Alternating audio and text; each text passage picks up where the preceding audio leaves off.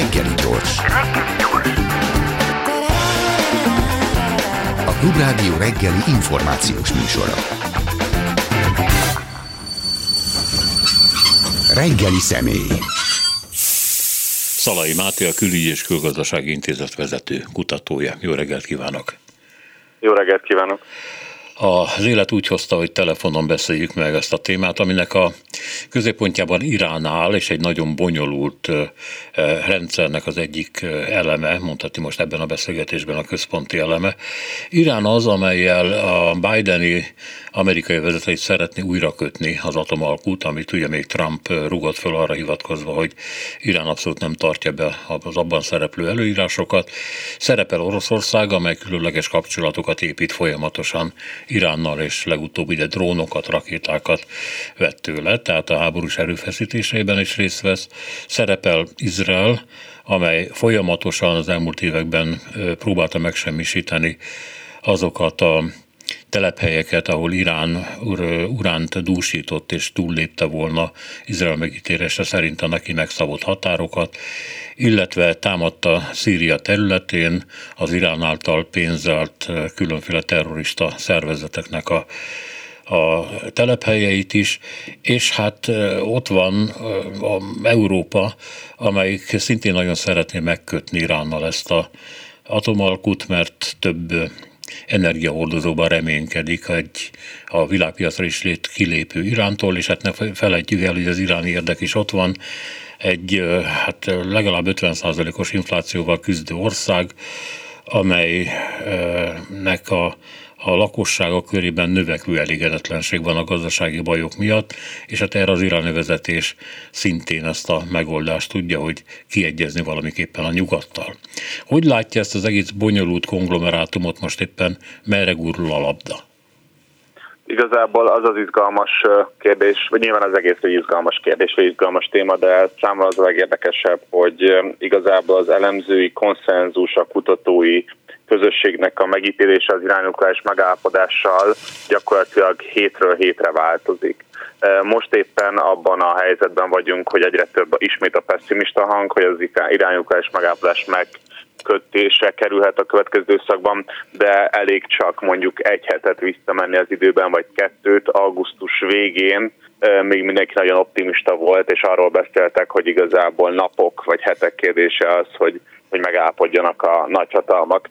Ez a, ez a libikóka, vagy hát ez a folyamatosan változó megítélés, az igazából legalábbis tavasz óta tart, amikor, amikor úgy tűnt, hogy sikerül egy nagy áttörést elérni a, a, a tárgyásokban, de aztán ismét, vagy hát újra vissza, visszatértünk az első kiindulópontra, és hát vannak olyan elemzők, akik nem csak pessimisták, de azt is mondják, hogy, hogy igazából a vitás kérdések száma az Egyesült Államok és Irán között növekszik. Tehát igazából hanem távolodnak egymástól. Hát ez, ez nagyon aggasztó azért sok szempontból.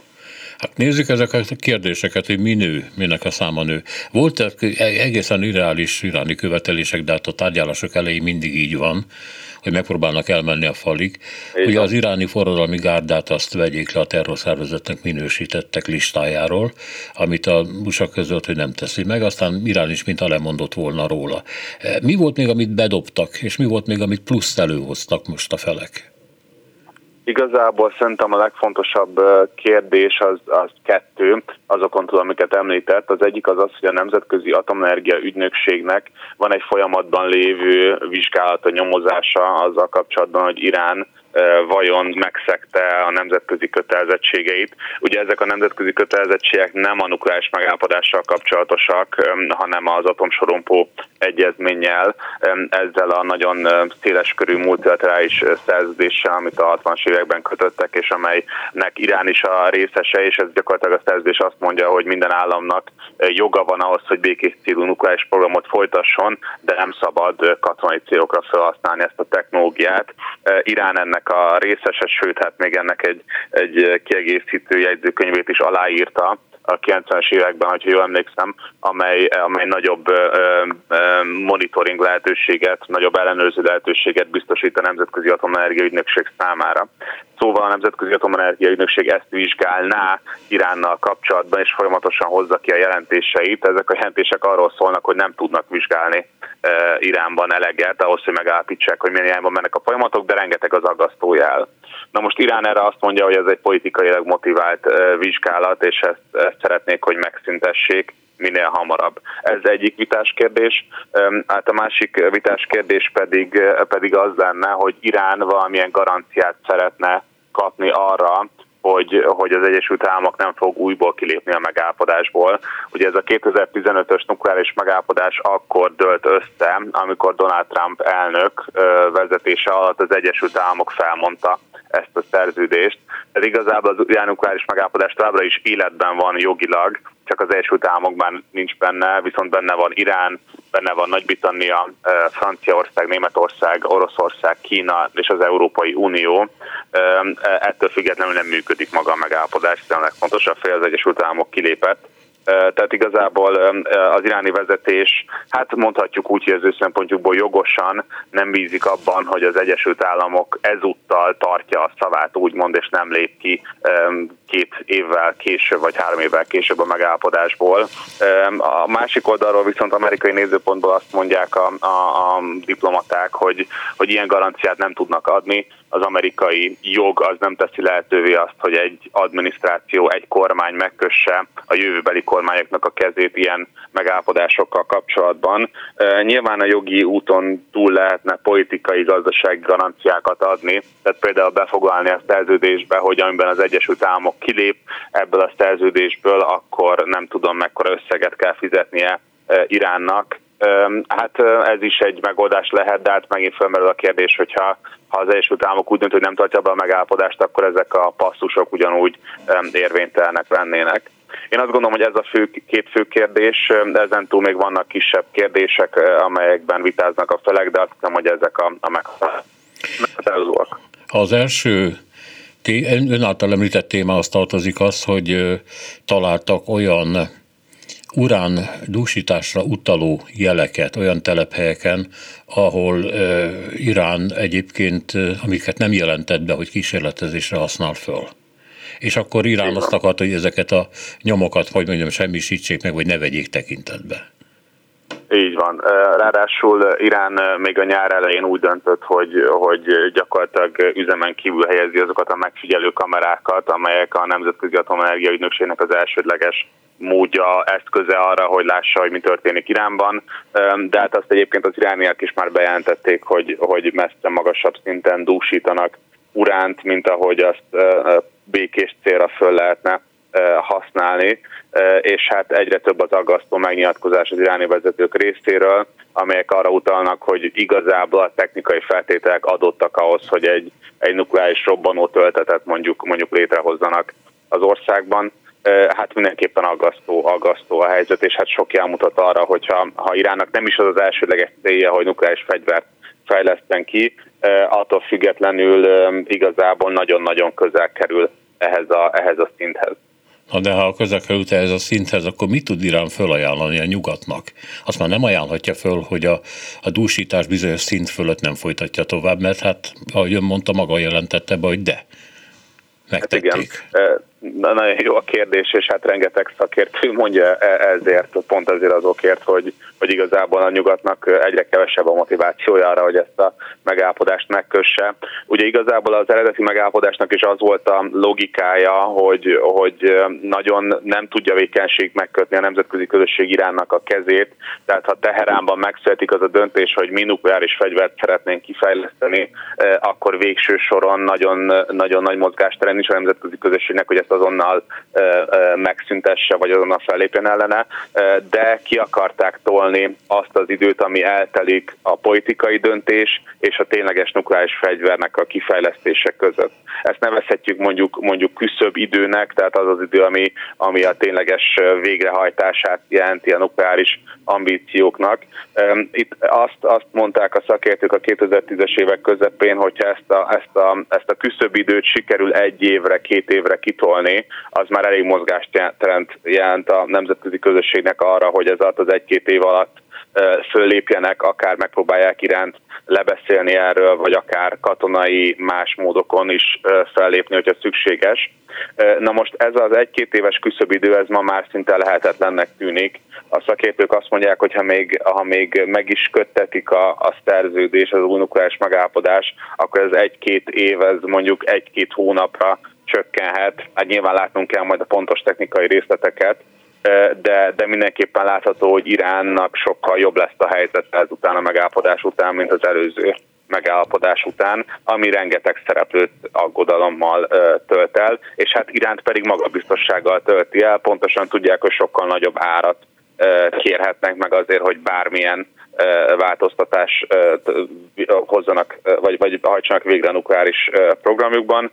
Viszont egyébként paradox módon ők is azt érzékelik, hogy azért azt a nagyon pozitív gazdasági atmoszférát, amit az első nukleáris megállapodás létrehozott, amikor az európai cégek rohantak befektetni az iráni energiapiacra, az iráni gazdaságba, ez nem ez nem fog megtörténni, mert, mert a nemzetközi megfigyelők is aggodalmal figyelik a folyamatokat, tehát igazából elsősorban kereskedelmi, külkereskedelmi javulást várnak, nem befektetés ösztönzést például. Az amerikai kormányzat azt mondja, hogy Európának akar segíteni azzal, hogy az atomalkut megköti, mert akkor Európa hozzájut energiához. Irán még azt is hozzáteszi, hogy akkor tudna szállítani földgázt Európának, de én meg úgy tudom, hogy hát földgázból nincsenek jelentős készletei Iránnak, aztán olyan csővezeték sincs, amin keresztül ezt el lehet juttatni Európába. Tehát ez így magában tiszta parasztvakításnak tűnhet. Persze lehet, hogy az a forrás, amit én láttam, az téved.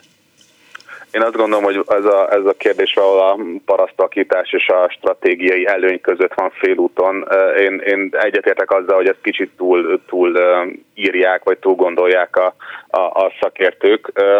Az iráni igazából az, az iráni energiaszektornak a technikai uh, háttere az, az korlátozott, tehát elég sok probléma van logisztikailag um, a rendelkezésre álló infrastruktúra szempontjából. Tehát itt igazából amiben Irán tudna segíteni, az egyrészt az olaj, olajexport, szerintem az lenne a legfontosabb, hiszen azt hajókon ki lehet vinni az országból, vagy hát valamilyen cseppfolyósított földgáz szállítmányokkal, de, de valóban ez itt elég korlátozott szerintem egyenlőre a, a kiviteli potenciál, és hát ráadásul nagy kérdés, hogyha most akár holnap bejelentik, hogy megvan a megállapodás, akkor, akkor sikerülne ezeket az egyezményeket megkötni, és az infrastruktúrás hátteret biztosítani a tél elejéig, ami Európa számára kritikus lehet. Tehát én is egyetértek azzal, hogy ez stratégiai szempontból nem oldaná meg a, a helyzetet valószínűleg, de kétség kívül jelentene valamekkora a lehetőséget Európa számára, hogy, hogy kicsit rendezze viszonyai, de én azt gondolom, hogy, hogy Európa is azért más irányokba is néz.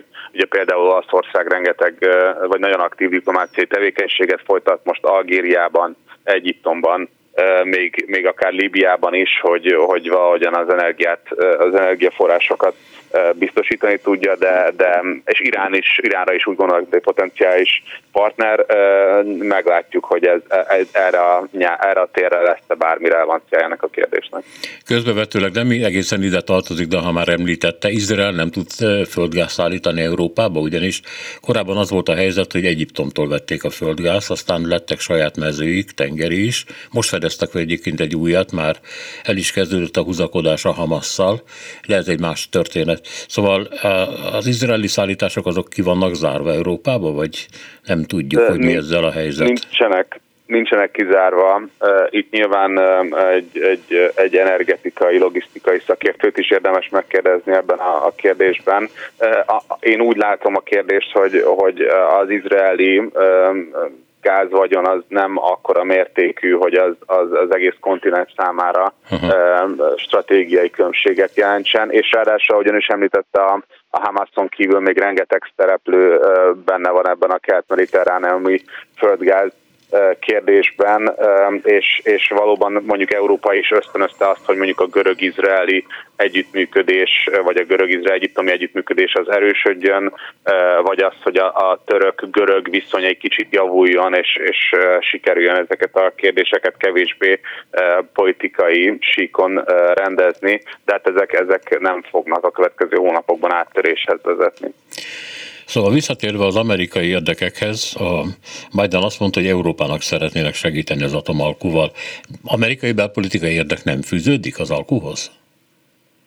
Én szerintem ellenérdek fűződik hozzá elsősorban. Azt lehet látni, hogy, hogy az iráni kérdésnek a megítélése az, az nem a demokrata, a republikánus vonalon dől el. Azt lehet mondani, hogy azért a demokrata centrum, tehát a, a, a központ része a pártnak, illetve a republikánusok pártnak szinte az egésze az ellenzi a megállapodást. Ugye ez már Obama idejében is így volt, hogy a belpolitikai támogatottsága igen alacsony volt ennek a megállapodásnak, és, és ezért sem gondolom, hogy mondjuk a Biden adminisztráció azzal, azzal arra, arra fecsirelni a belpolitikai tőkéjét, hogy ezt a megállapodást mondjuk, mondjuk jogilag megerősítse a kongresszusban. Ugye ez a, ehhez arra lenne szükség, hogy itt a, a, az időközi, vagy a főidős választások előtt um, um, valamilyen, valamilyen jogi módon ezt megerősítsék, um, amíg a demokrata többség adott a kongresszus mindkét házában, de még az is nagy kérdés, hogy akkor sikerülne. Én, én inkább azt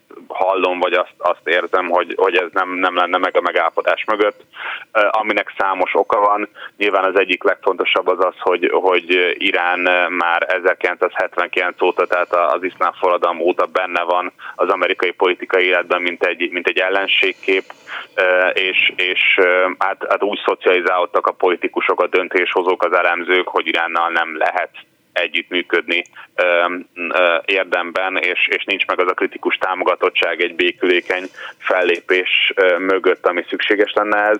A másik dimenzió pedig az, hogy a demokrata párti politikusoknak egy része, illetve a republikánus politikusoknak is egy, egy jelentős része át, tehát fontosnak tartja az amerikai-izraeli kapcsolatokat, és hát hallják azt, hogy az izraeli kollégáik az eléggé negatívan ítélik meg ezt a megállapodást, és, és ezért ezért ők sem támogatják ezt a, ezt a közeldést Iránhoz. Nyilván Izrael mellett ott van még Szaudarábia és más arab államok is, amelyek lobbizhatnak akár a megállapodással szemben. Nemrégiben egy magasrangú izraeli tisztviselő, tehát a kormány egyik tagja utazott el Washingtonba, hogy meggyőzze az amerikaiakat arról, hogy ezt a alkut nem szabad megkötni. Mert van itt egy külön izraeli érdek, nem is véletlenül, hiszen eh, napjainkban ebben a pillanatban Izraelnek sok ellensége volt már, kell különféle háborúkat is hívott, és kétségtelen Irán jelenti most rá a legnagyobb veszélyt, ez kétség nélkül így van. Ennek következtében Izrael az elmúlt években rakétacsapásokat hajtott végre iráni területeken, vagy szíriai területeken, iráni érdekeltségek, mondjuk különféle terrorista csoportok telephelyein, és hát a, viszony az a lehető legrosszabb, tehát az, hogy Izrael eltörlésével fenyegetőznek naponta az iráni vezetők, az már megszokott. Mi az, amit Izrael itt egyáltalán tehet? Ha mégis megkötik ezt az alkot, akkor mi lesz? Nagyon jó a kérdés, és őszintén szóval fogalmam sincs, de azt gondolom, hogy, hogy senki nem tudja pontosan, hogy mi fog történni, hogyha megkötetik ez a megállapodás. Ráadásul csak, hogy még egy borúsabb képet fessek föl, én, én azt gondolom, hogy ezt a kérdést nem csak akkor kell föltennünk, hogyha megállapodás van, hanem ettől, vagy hogyha nincs, hanem ettől függetlenül is. Tehát, hogy ha van megállapodás, ha nincs, az eszkaláció veszélye az ott lesz folyamatosan. Pontosan azért, amit az előbb beszéltünk, hogy az iráni képességek, nukleáris képességek már olyan szinten vannak, hogy igazából az már, azt, a, már átlépték azt a, a vörös vonalat, amit izraeli vezetők igazából évtizedek óta deklaráltan követnek, vagyis az, hogy Iránnak nem szabad nukleáris fegyver kifejlesztéséhez közel kerülnie. Tehát igazából az izraeli nemzetbiztonsági stratégia, nemzeti biztonsági doktrinák szemszögén keresztül azt láthatjuk, hogy, hogy, hogy teljesen érthető lenne, hogy Izrael miért indítana bármikor egy katonai csapást iráni létesítmények ellen, ahogyan is erre már, már volt precedens különböző módokon. Nyilván most nem csak arra kell gondolni, hogy egy izraeli repülő berepül az iráni légtérbe, és ott bombáz különböző létesítményeket, többek között azért sem, mert ezeknek a létesítményeknek egy része a föld alatt van, hanem más módokon is be lehet avatkozni, ugye lehetnek szabotázsakciók, lehetnek ugye vírusok, a digitális hadviselésen keresztül beavatkozni a, a, a folyamatba tehát más módok is rendelkezésre állnak, illetve hát sok szakértő említette azt, hogy, hogy nem szabad csak Iránra fókuszálni. Ahogy ön is említette, az iráni fenyegetés az, az több annál, mint hogy egy állam um, um, amely nem is, nem is szomszédos Izraellel, az, az fenyegetés jelent, és konvencionális módon támadná Izraelt.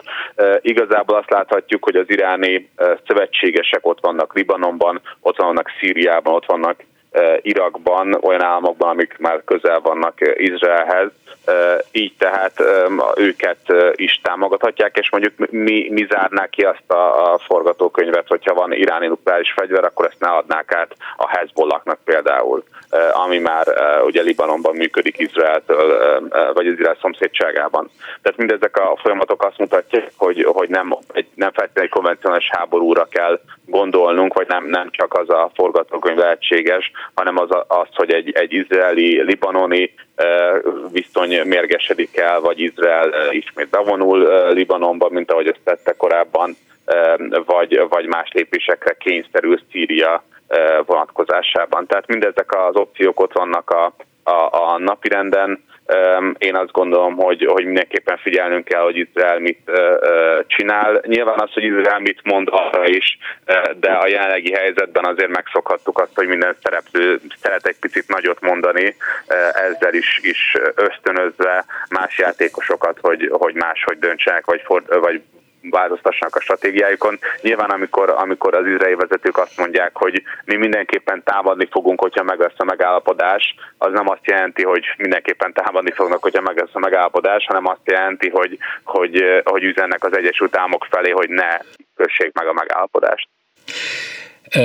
Hát ez jó, az ukrajnai nukleáris fenyegetés után a közel-keleten is nukleáris fenyegetés réme épül föl, nem is csak a réme, hanem sajnos most már elég a maga valóságában jelenik meg.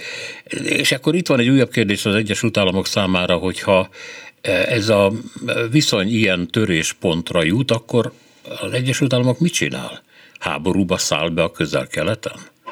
Ezt nem hiszem, hát hogy megteszi. Minden igen, mindenki azt mondja, hogy ezt, ezt az Egyesült Államok el akarja kerülni, több okból kifolyólag. Az egyik az az, hogy pont ezek miatt az okok miatt, amit előbb megbeszéltünk az iráni szövetségi hálózat miatt, ez már nem egy, egy, egy bármilyen amerikai iráni vagy izrael iráni háború nem szószoros értelmében vett két állam háborúja lesz, hanem abba be fognak csatlakozni nem állami szereplők, és hát valószínűleg másik államok is. Ugye elég Szaudarábiára gondolni, vagy elég a, a, az Izraellel való együttműködését folyamatosan mélyítő Egyesült Arab Emírségekre, Bahreinre gondolni, amelyeknek megvannak a maguk biztonságpolitikai aggájai Iránnal szemben.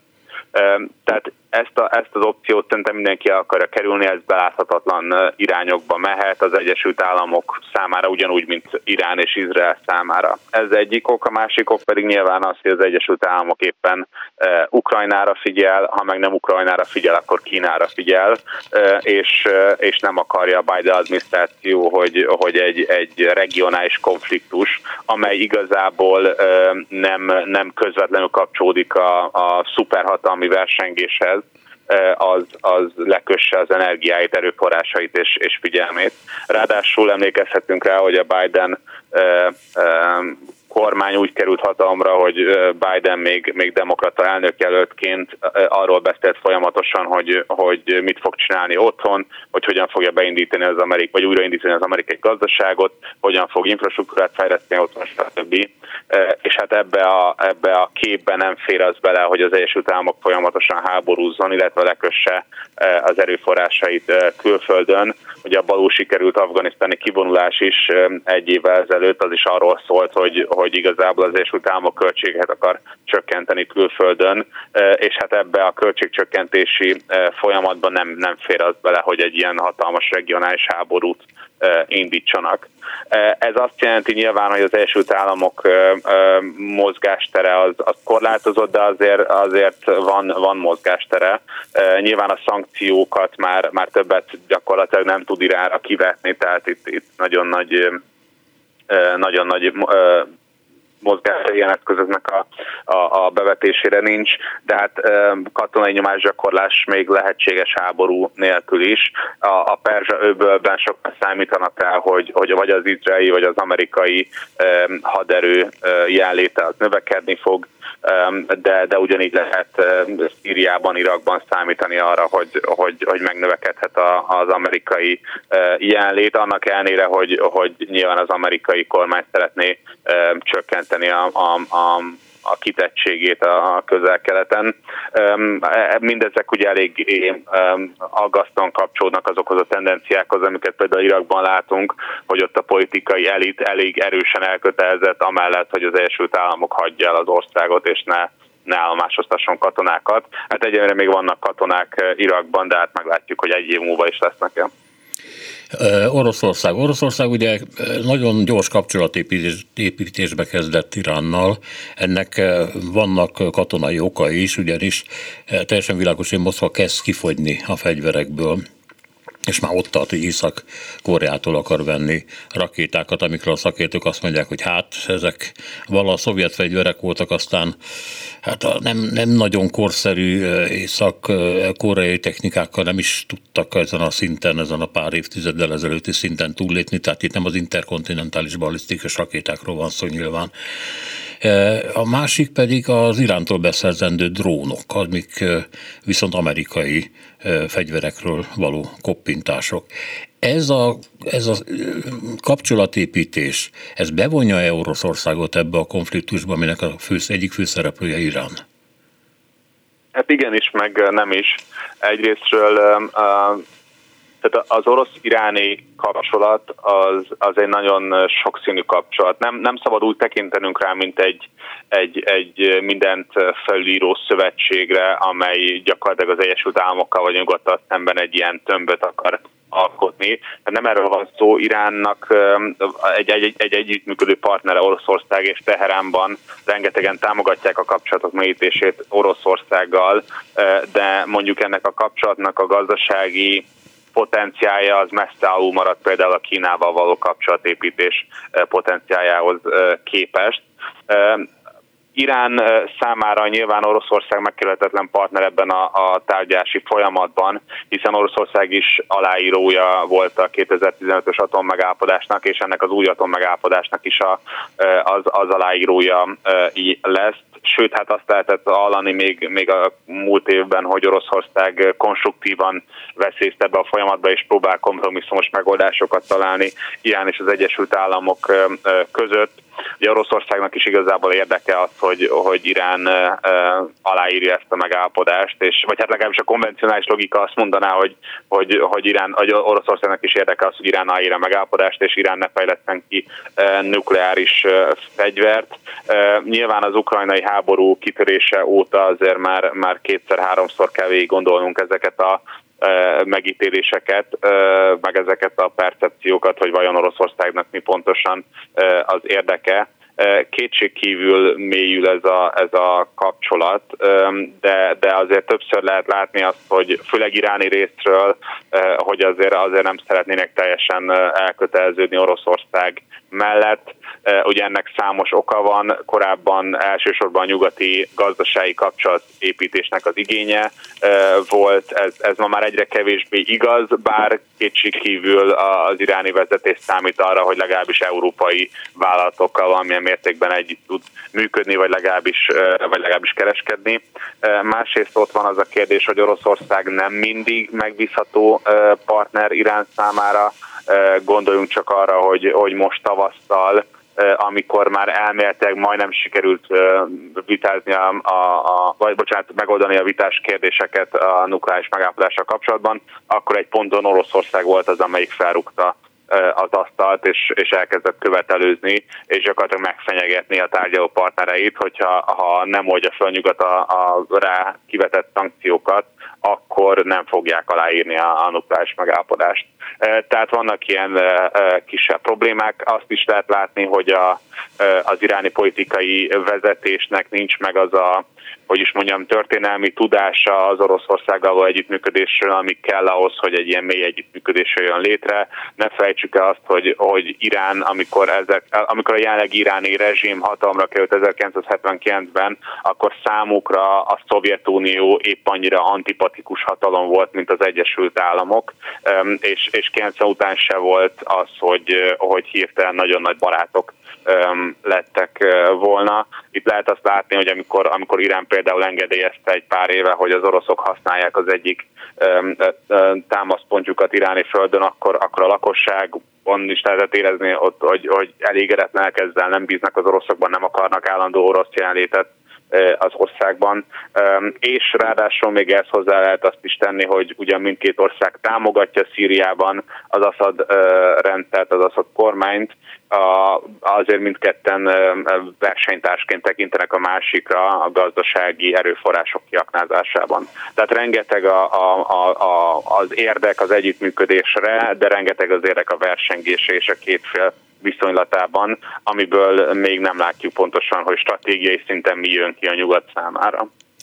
És hát akkor nézzük az iráni belső helyzetet, mennyire nagy a nyomás a vezetőkön. Ugye egy eh, diktatúráról beszélünk, még ha egy eh, teokratikus diktatúra is ez, eh, vagy éppen annál rosszabb, mindegy, amelynek megvan a maga belső hadereje, ez az ira, ira, bocsánat, ez a iráni forradalmi gárda, ami eh, hasonlóan egyébként más közel-keleti vagy ilyen nagyon erősen diktatúrus országok gyakorlatához nem egyszerűen haderőt jelent, hanem egy gazdasági államot is mögötte. Tehát a, a forradalmi gárdának gyárai vannak, földjei vannak, termel magának, elad, kereskedik, stb. stb.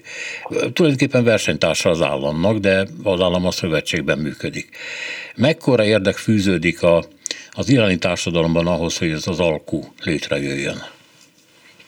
Papíron nagy és számos érdek fűződik ehhez, hiszen a szankciók feloldásával egy kis levegőhöz jutna az iráni gazdaság, csökkenne a magas munkanélküliség, valószínűleg még az infláció is alacsonyabb lenne, erősebb kereskedelmi tevékenység tudna zajlani, és, és egyes termékek, amiknek, amikből vagy hiány van, vagy pedig nagyon magas az ára, az elérhetővé válna a lakosság szélesebb rétegei számára.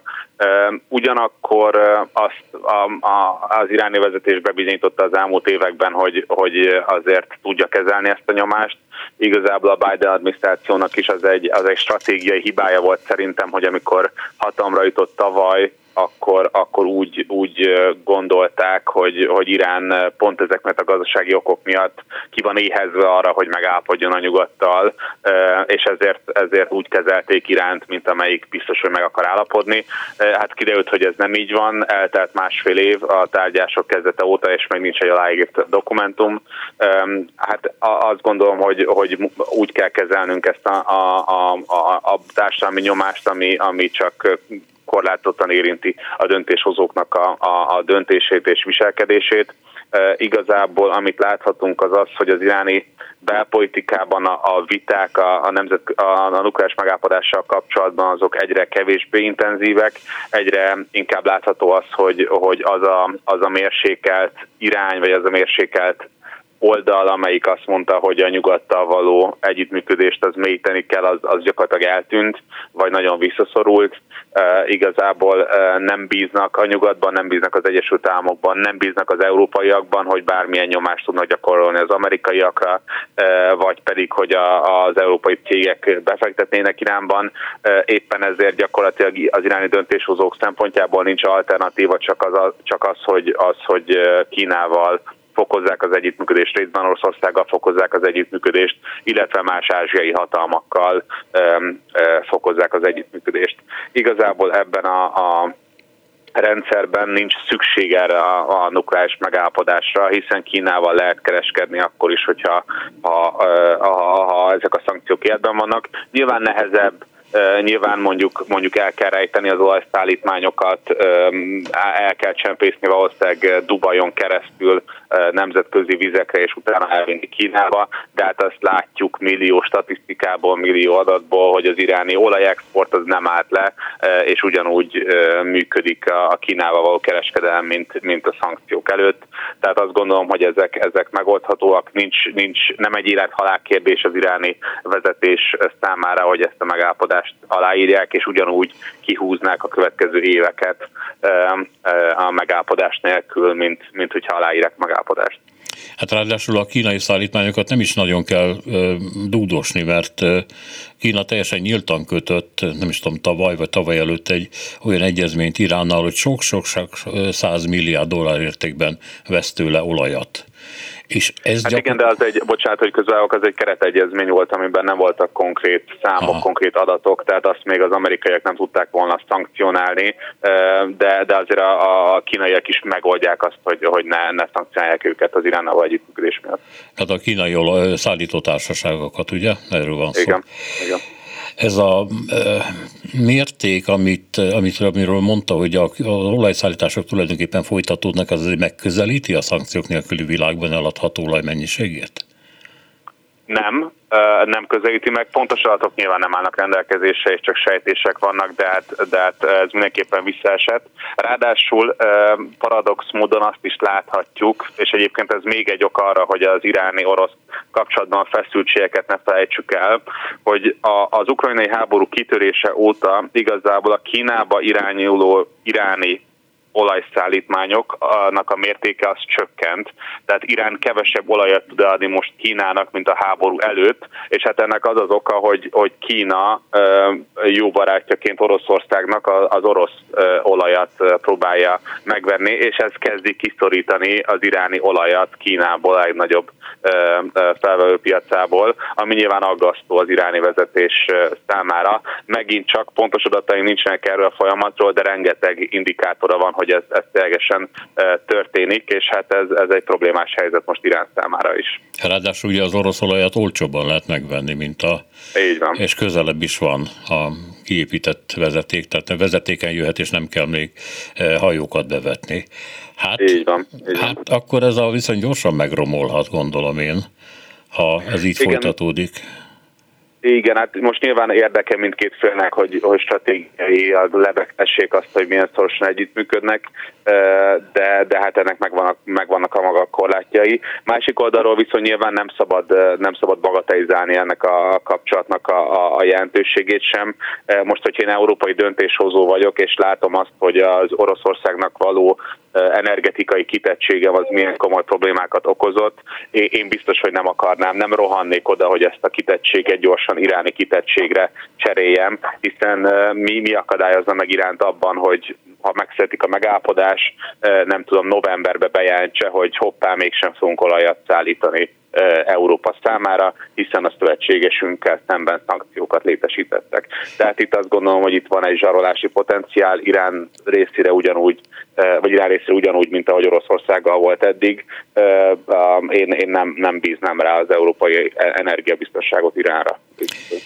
És akkor nézzük végül az Unió érdekét egyáltalán, mert említette, hogy a szerződés az atomalkoz igazából nem szűnt meg Amerika kilépésével, bár okafogyottá vált, mert a legerősebb partner távozott belőle, de a többi ott maradt benne. Mi az, amit az európaiak egyáltalán tehetnek, és minek az érdekében? Tehát valóban olyan jelentős olajszállítások indulnak el, és olyan áron Iránból, amire Európának mindenképpen számítania kell, és hát mondjam, még időben odaérnek. Hát igen, nyilván a, a, a brüsszeli szempont elsősorban ez, akár az Európai Bizottságnak a, a ügyeseivel beszél az ember, de az Európai Parlamentben is azt lehet látni, hogy van egy támogatottsága a nukleáris megállapodás mögött, elsősorban ebből a szempontból, másodszorban pedig ott van az a szempont, hogy, hogy az Európai Unió alapvetően nem érzi magát fenyegetve Irán részéről, és úgy érzi, hogy ideje lenne már, már megoldani ezt a problémát.